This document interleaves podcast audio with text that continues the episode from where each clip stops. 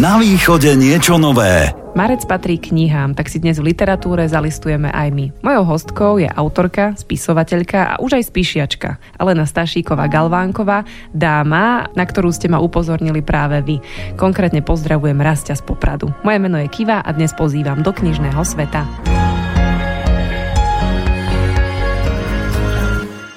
Alenka, pekný deň, vítajte u nás. Ja som síce povedala, že spíšiačka, ale predtým to bola Morava, Žilina, Martin a teraz Levoča. Tak som rada, že ste na východe a práve v Košiciach. A ďakujem veľmi pekne aj za privítanie, aj za pozvanie a veľmi rada poviem aj teda k tým destináciám. A pravda je, že som Moravačka, na Morave narodená, ale ja to zhrniem. Hlasím sa ku Slovanom. Momentálne žijem na východnom Slovensku a konkrétne v mestečku Levoča. A predtým som žila v mestách Martin a v Žiline. Idete ale stále východnejšie, tak Áno. je možné, že tam ešte pribudne nejaká destinácia časom? Uh, môj život je dobrodružný, nič nikdy nevylučujem. A kde sa cítite najviac ako doma? Najviac ako doma sa cítim momentálne tam, kde som. Ja som dosť adaptabilný človek, takže mne vyhovuje, kde mám dobrých priateľov, rodinu, alebo kde je nejaká príjemná akcia, som tam pár dní, pár týždňov, ja sa tam dobre cítim. Takže u mňa slovo doma je tam, kde sa nachádzam. Vy sa ale venujete histórii, respektíve historickým románom, novelám, ale aj poézii. Za všetko spomeniem vaše diela Žofia Bosniakova či Biela pani z Levoče. Sú to knihy, ktoré určite poznajú aj naši poslucháči. Vy ste nám aj doniesli ukážky, za čo veľmi pekne ďakujeme. Ale ja hneď e, tak z prvej sa opýtam, že prečo ženy ako hlavné hrdinky? Mm, určite, na to je jednoznačná odpoveď. E, preto, lebo ja som žena. Ja sa veľmi dobre cítim ako žena. Ja si vychutnávam ten pocit. Hovorím to verejne. A Práve preto. Sú to ženy, ktoré uh, patria histórii, môžem to povedať tak, ale patria aj dnešku, pretože ten odkaz, ktorý nám nehali, každá žena so zaujímavým životom uh, nám neháva nejaký odkaz. No a tak je to v prípade Bielej pani, alias Juliany Korponajovej, ktorá pôsobila v Levoči kratučko, ale práve s týmto mestom sa spája, a taktiež Žofii Bosniakovej ktorá bola takmer vyhlásená za sveticu. Takmer to zdôrazňujem. A čo bolo skôr vo vašom prípade? Levoča alebo Biela pani? Skôr ste písali knihu a chodili do Levoče, alebo až keď ste sa presťahovali uh-huh. do Levoče? Ako to bolo? Áno, toto je výborná otázka, pretože ja som e, nepoznala uh, mesto Levoča, keďže teda ani nepochádzam zo Slovenska. Nepoznala som um, vôbec východné Slovensko veľmi málo a bola som tam okolo roku 2000-2001 na pracovnej ceste v meste Levoča. A ako náhle som prešla po podhradby autom s kolegami, tak som vedela, že som doma. Pred týmto slovom dávam veľké úvodzovky pred aj za. Vedela som, že som doma. Podotýkam, bola som tam prvýkrát. To mesto som poznala. E, intuitívne poznala som ulice, nejaké spomienky sa mi začali vybavovať, niečo ako deja vu. A takže vedela som, že som doma. A na otázku, čo bolo teda skôr? Najskôr som navštívila to mesto, ktoré som nejak pocitovo poznala a potom som tam takmer 20 rokov chodila súkromne, povedzme na výlety, na víkendy. Skúmala som históriu, navštevovala som muzea a veľmi intenzívne som začala pátrať práve po príbehu tejto bielej pani. A kde som sa s ňou stretla, to musím povedať, bolo to v Levodskom hoteli, ktorý dnes už neexistuje pod tým názvom, ako existoval vtedy. Bola tam jedna krásna vináreň z dvora, samozrejme v pivničných priestoroch a tam bol portrét Bielej pani nakreslený. Ja som tam mala pracovné sedenie s klientmi a celú dobu som sa pozerala do tvare tej, tej ženy na obraze. No a potom, potom trvalo 20 rokov, cca, kým som, kým som patrala po tom príbehu. Znie to pre mňa, ale to stretnutie s Levočou ako láska na prvý pohľad, ano. nepreháňam, nie? Keď to tak poviem, Vôbec tak to z vás nie. ide. a ono, ja sa tým netajím a ani by som nepovedala na prvý pohľad, ja poviem rovno, na prvý pocit. Stávajú sa mi v živote také veci, sú to vždy veci citové, emotívne, akokoľvek to môžem nazvať, ale ja tomu hovorím na prvý pocit. A čím vás najviac zaujala Biela pani? Vás a... konkrétne, nie možno úplne ako spisovateľku, ale uh-huh. vás osobne. Áno, mňa ako človeka, ako ženu zaujala, povedzme svojou povahou, svojim, svojim príbehom, ktorý samozrejme, naše príbehy súvisia s našou povahou, s našim pozeraním na život. Takže týmto ma zaujala. Keď som začala pátrať po tom jej živote, tak musím vlastne zdôrazniť, že Juliana Korponajová v Levoči žila kratučko. To bolo v rokoch 1711 až 13. Ani to tam nebola celý 13. rok. Aj tak sa nám teda dodnes spája s týmto mestom. Žila samozrejme aj inde. Vy často ale využívate ženskú intuíciu ano. aj pri písaní. Ako sa ňou riadite? Keď sa mm. máte niekde rozhodnúť, alebo to tak ide prirodzene z vás? Ide že... to prirodzene a ide to veľmi jednoducho. Tým, že je to prirodzene, ja aj v súkromnom živote mm, jednoducho nešpekulujem. Riadím sa intuíciou, idem vždycky, dá sa povedať, na ostro pocitoch, v tom, čo chcem, v tom, čo nechcem. Idem proste tak priamo, riadím sa pocitmi. Písať ale historický román alebo novelu si podľa mňa e, vyžaduje aj dávku odvahy, e, lebo tam musíte mať nejaké historické fakty alebo informácie, ktoré sedia na danú dobu. S týmto sa zvyknete ako popasovať. Máte nejakých historikov, s ktorými sa radíte, alebo ste sa venovali histórii hĺbšie vo svojom živote, alebo si hľadáte nejaké informácie, robíte si výskum? Áno, to posledné úplne sedí. Keďže som individualistka, idem vždycky svojou cestou, tak tie odpovede na všetky moje otázky si hľadám sama. Čiže konkrétne k napísaniu tejto knihy som sa riadila len materiálmi, ktoré som si nejakým spôsobom za tie dlhé roky zhromažďovala články v novinách, v časopisoch, samozrejme aj internet, ale k tomu, k tomu ešte poviem niečo, lebo internet je často zavadzajúci a samozrejme veľa, veľa tej intuície. A ak sa ma opýtate logicky, že čo historické fakty, tak v tomto som veľmi, veľmi zodpovedná, dovolím si tvrdiť a zdôrazňujem to vždy, pretože e, písať o komkoľvek, kto žil v dávnejšej dobe, či to bolo pred 100 rokmi, alebo pred 300 či 400, ako sú tieto dve, dve moje postavy knižné, tak naozaj e, tým, že to boli skutočné postavy, už to si zaslúži tú tú zodpovednosť e, napísať pravdu. Samozrejme tú pravdu, ku ktorej sa dokážeme dopatrať. A stane sa niekedy, že, že sa vám ozve nejaký historik alebo milovník história, dejín mm-hmm. a povie, že to tak nemohlo byť, lebo v tom storočí to ešte neexistovalo alebo sa používalo niečo úplne iné? Našťastie sa mi to nestalo, ale keby sa mi to stalo, ja nepochybujem, že sa obhájim. Absolútne nepochybujem, lebo naozaj uh, každú informáciu samozrejme som si overovala. Môžem povedať ako perličku. Spomenula som pred chvíľočkou internet, ale naozaj, keď patrame po niekom z minulosti a dáte si viac zdrojov, tak niekedy prídete na to, že uh, sa skôr, že skôr sa skôr zomrel, ako sa narodil. Aj s tým som sa stretla, ale Aha. to bolo pri iných postavách. Naozaj tie informácie si treba overovať zo všetkých možných zdrojov a pekne si to poskladať a venovať tomu čas. Keď hovoríte, že poskladať, tak aký je váš spisovateľský rituál? Kde si vás máme predstaviť pri tvorbe? Pri písacom stole, mhm. alebo sedíte niekde na lavičke, máte zápisník, alebo si to veľmi idealizujem a je to notebook eh, po nociach a tak ďalej? Uh-huh. A v podstate všetky odpovede sú správne, keďže ja píšem intuitívne, kde ma to zastihne, tak tam sa do toho pustím. Rada píšem eh, pri pohári vína, povedzme na balkóne, s krásnym výhľadom. Rada píšem samozrejme aj v posteli, áno, aj po nociach, keďže som nočná sova, nočný typ človeka, som rada v noci hore, vtedy, vtedy aj tak človek ináč vníma tú prítomnosť, takže na rôznych miestach. Píšem napríklad aj vo vlaku, aj to sa mi stáva, kde príde. Všade, kde príde nejaký nápad, myšlienka ano. a vy sa ano. rozhodnete. Vaša tretia kniha, Poézia Ľadový oheň, naozaj vznikala 25 rokov? Áno, keďže som ešte mladúčka, možno niekedy po, po základnej škole, na strednej škole, ani neviem presne, som začala písať a je to zbierka naozaj básni, ktoré sa písali zhruba tých 25 rokov, áno. Ono sa to pekne odklada do šuflíka, potom pribudne ďalšia a ďalšia a napriek tomu, že je to taký dlhý časový úsek, povedzme tých 25 rokov, napriek tomu, keď na ktorejkoľvek stránke otvorím knihu, náhodne vyberiem báseň, tak viem, kde som vtedy žila, lebo už sme spomínali, ja to dostriedam a čo som vtedy zažívala. Viem aj tie okolnosti. Takže môžeme povedať, že vďaka tomu cestujete aj v čase lebo si prečítate nejakú Veľmi rada. myšlienku, ktorú ste Áno. napísali vtedy a hneď Áno. sa vám vybavia všetky tie e, situácie, ktoré ste zažili. My budeme v knihách listovať aj po pesničke, ale na Stašíková Galvánková s nami ostáva v štúdiu Rádia Košice.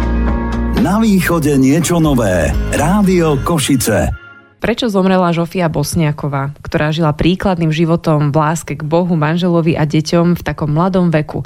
Aj na túto otázku môžete nájsť odpoveď v knihe, ktorej autorka dnes sedí oproti mne a ja sa teším, že sa môžem opýtať aj za vás.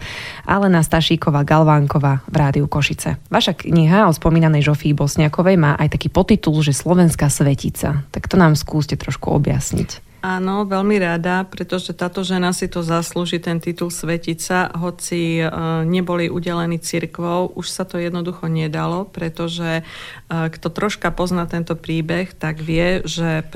apríla v roku 2009 e, Žofia, ktorá zhruba 400 rokov odpočívala ako mumia, tak e, skončila mm, veľmi neslavne. Ak by náhodou niektorý posluchač nevedel, nie každý snad pozná tento príbeh, tak bola to 400-ročná mumia, ktorá, ktorú práve v tento spomínaný dátum, 1. apríl roku 2009, nejaký narušený človek e, z kaplnky vytiahol e, z rakvou vonku pre tú kaplnku a tam ju zapálil. Bola z toho taká aféra, je to už dosť rokov dozadu a tým, že vlastne pozostatky telo Žofie Bosniakovej zhorelo, tak uh, už ani nemohol byť ďalej ten blahorečiaci proces uskutočnený.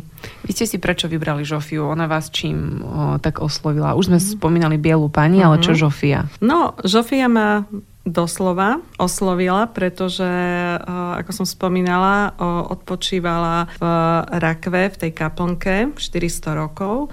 Rakva bola z vrchnej strany presklená, čiže bolo ju vidno. A to bolo zaujímavé. Ona ma naozaj oslovila. Ja som bola vtedy ešte, ešte mladá slečna, dá sa povedať. Keď som ju videla prvýkrát a keď som zbadala tvár, predstavte si tvár 400-ročnej mumie, ktorá nejakým spôsobom sa na vás pozera poviem nejakým spôsobom, lebo predsa je to, je to mumia, ale bolo to fascinujúce. Ona sa pozerala na mňa, ja na ňu a nejaký, nejaké mimozmyslové, uh, mimozmyslový dialog tam prebehol a pocitila som jednoducho, že mám jej venovať svoj čas a aj som to robila. Takisto to bolo veľa, veľa rokov, možno 15 zhruba, už ani neviem, koľko som tomuto príbehu venovala. Nejak som to cítila, že ma akoby o to požiadala, aby som sa jej venovala, lebo nie určite každý tento príbeh pozná, alebo teda túto postavu. Takže som skúmala dlhé, dlhé roky. A v praxi to znamená, že vás to tak nejako povolalo a vy ste si potom sadli a začali ste si robiť také nejaké uh-huh. prvé zápisky a ano. potom sa tomu dlhodobo venovali. Presne, ale ono to bolo veľmi zaujímavé. Uh, určite nemala to byť kniha, nič také. Ja som si robila, ako ste povedali, zápisky, pretože doslova ma oslovila táto postava, venuj sa mi, uh, lebo chcem niečo odkázať ľuďom, možno ženám, tomu sa ešte vrátime, ale uh, ja som si robila poznámky, zápisky sama pre seba. Patrala som, skúmala som a prešlo veľa, veľa rokov. Bola to náhoda, keďže som spisovateľka, ma oslovilo jedno vydavateľstvo, či by som napísala o tejto postave relatívne malo známej knihu. No a pre mňa to bolo ako blesk z neba, lebo ja som sa len usmiala a hovorím v pohode. A tú knihu som mala zapisa- napísanú za 3 mesiace. Samozrejme, možno nejakých zhruba tých 15 rokov tomu predchádzalo. Takže napísala sa potom už veľmi rýchlo. Bola to náhoda. A aký odkaz nám teda chce Žofia Bosniaková vo vašej knihe mhm. posunúť? Ja to poviem, skúsim to povedať, povedať jedno veto a dovolím si to povedať za Žofiu. Ženy, užívajte si život, pretože je príliš krátky. A aj keby tu žena, ktorákoľvek z nás bola 100 rokov, ono nie je ani tak dôležitá tá dĺžka života, ale to, ako si ho užíva. Samozrejme, pod tým slovom užívajte si uh, sa strašne veľa skrýva. Ona bola aj matka, bola manželka, ona mala dokonca dvoch manželov, čo málo kto vie. Uh, z druhého manželstva mala teda dve detičky, dvoch synov a odišla veľmi mladá. A tu zase zdôrazňujem ten vek. Mala 34 rokov, nedožitých 35, keď odišla na druhý svet. Takže jednoducho treba si užívať každý deň. A je to možno aj taká vaša životná filozofia, moto? Mm, jednoznačne. jednoznačne. Ja týmto, týmto hrdinkám eh, samozrejme, keďže oni tu už nie sú pár storočí a píšem o nich, eh, faktograficky zodpovedne. A čo sa týka citov, emócií, tak to im veľmi rada požičiam, pretože ja, mám, ja ich mám dosť. A áno, ja žijem podobným štýlom. Neriešim, v ktorom som storočí momentálne, to si nevyberieme. Ale ako žijeme, aké máme pocity, to už si vyberáme. Aj si zvyknete ten dej niekedy prikrášliť tak, aby sa vám to viac tak páčilo? Nie, nie, toto nie. Ako som povedala, držím, držím to faktograficky. Jediné, čo tam je moje, dá sa povedať, sú možno tie pocity, emócie, ale nemám dôvod dej prikrašľovať. Určite nie, práve naopak. Snažím sa poukázať na hĺbku tých emócií, ktoré môže žena zažívať. Máme tu teda Bielú pani z Levoče a Žofiu Bosniakovú. Na prvý pohľad je to séria, tak teda nedá sa mi neopýtať, kto bude tretí. Moja odpoveď bude veľký, veľký otáznik. Tých adeptov, respektíve adeptiek by bolo veľa, ale uh, kým sa do toho pustím, tak uh, samozrejme na to by trebalo vydavateľstvo s ktorým by som komunikovala a ona je to možno téma na úplne inú besedu, ale uh, spisovatelia a vydavateľstva dnes, v súčasnosti na Slovensku, to je téma sama o sebe. Nie je to o tom, kto čo chce alebo kto čo vie. Je to o úplne iných veciach, ktoré sa žiaľ v tomto, v tomto svete uplatňujú všade. Ale naozaj to je iná téma. A čo bude predmetom tretej knihy, ak sa bavíme o historických postavách, tak to si nechám pre seba. Ale mám, mám tie adeptky, ale hovorím na to, potrebujem vydavateľa. Najskôr. Takže ak by som sa spýtala, že koho by ste si tak veľmi želali, aby ste mohli o, akej dáme písať, tak nepoviete nie, nie, nie. Ja už som sa naučila v tejto, v tejto spisovateľskej branži, niekedy je lepšie mlčať.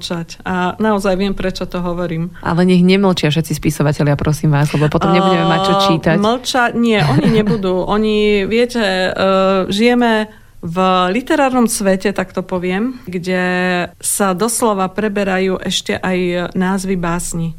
Takže už som načrtla, o čo tu ide.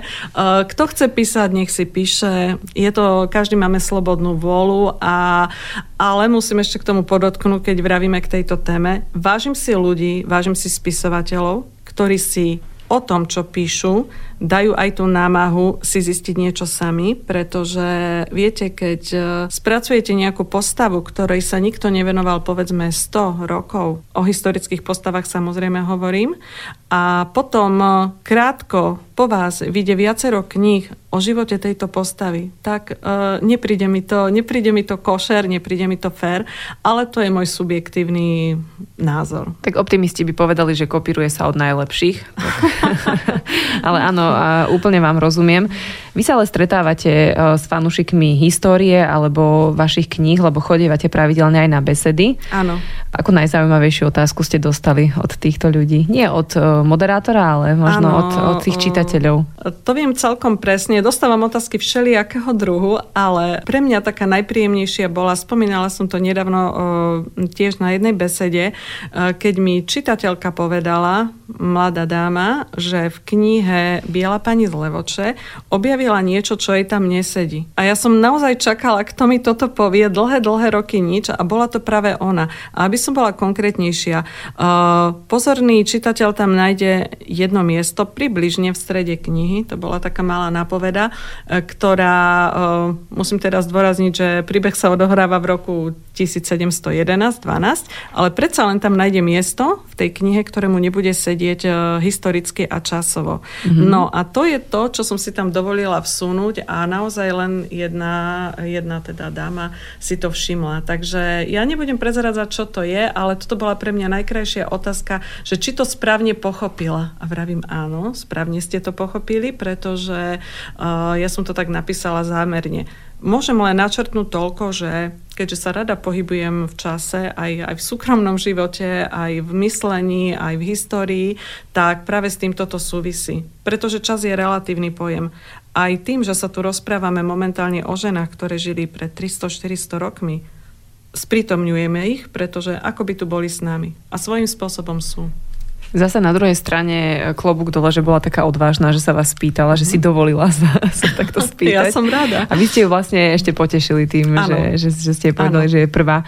Pri akej knihe ale oddychujete vy e, momentálne? Čo vám leží na nočnom stolíku? Máte tam viacero rozčítaných príbehov, alebo sa zvyknete venovať len jednej? Je to slovenská tvorba, zahraničná? Mm-hmm, dobrá otázka, pretože ja som taký špecifický čitateľ. Okrem toho, že píšem, tak samozrejme veľmi rada a veľmi veľa čítam, ale konkrétne odpoviem. Momentálne čítam e, knihu, e, nie je to žiaden román, nie je to žiaden príbeh, je to, je to niečo, čo mi teší dušu a je to čínska medicína.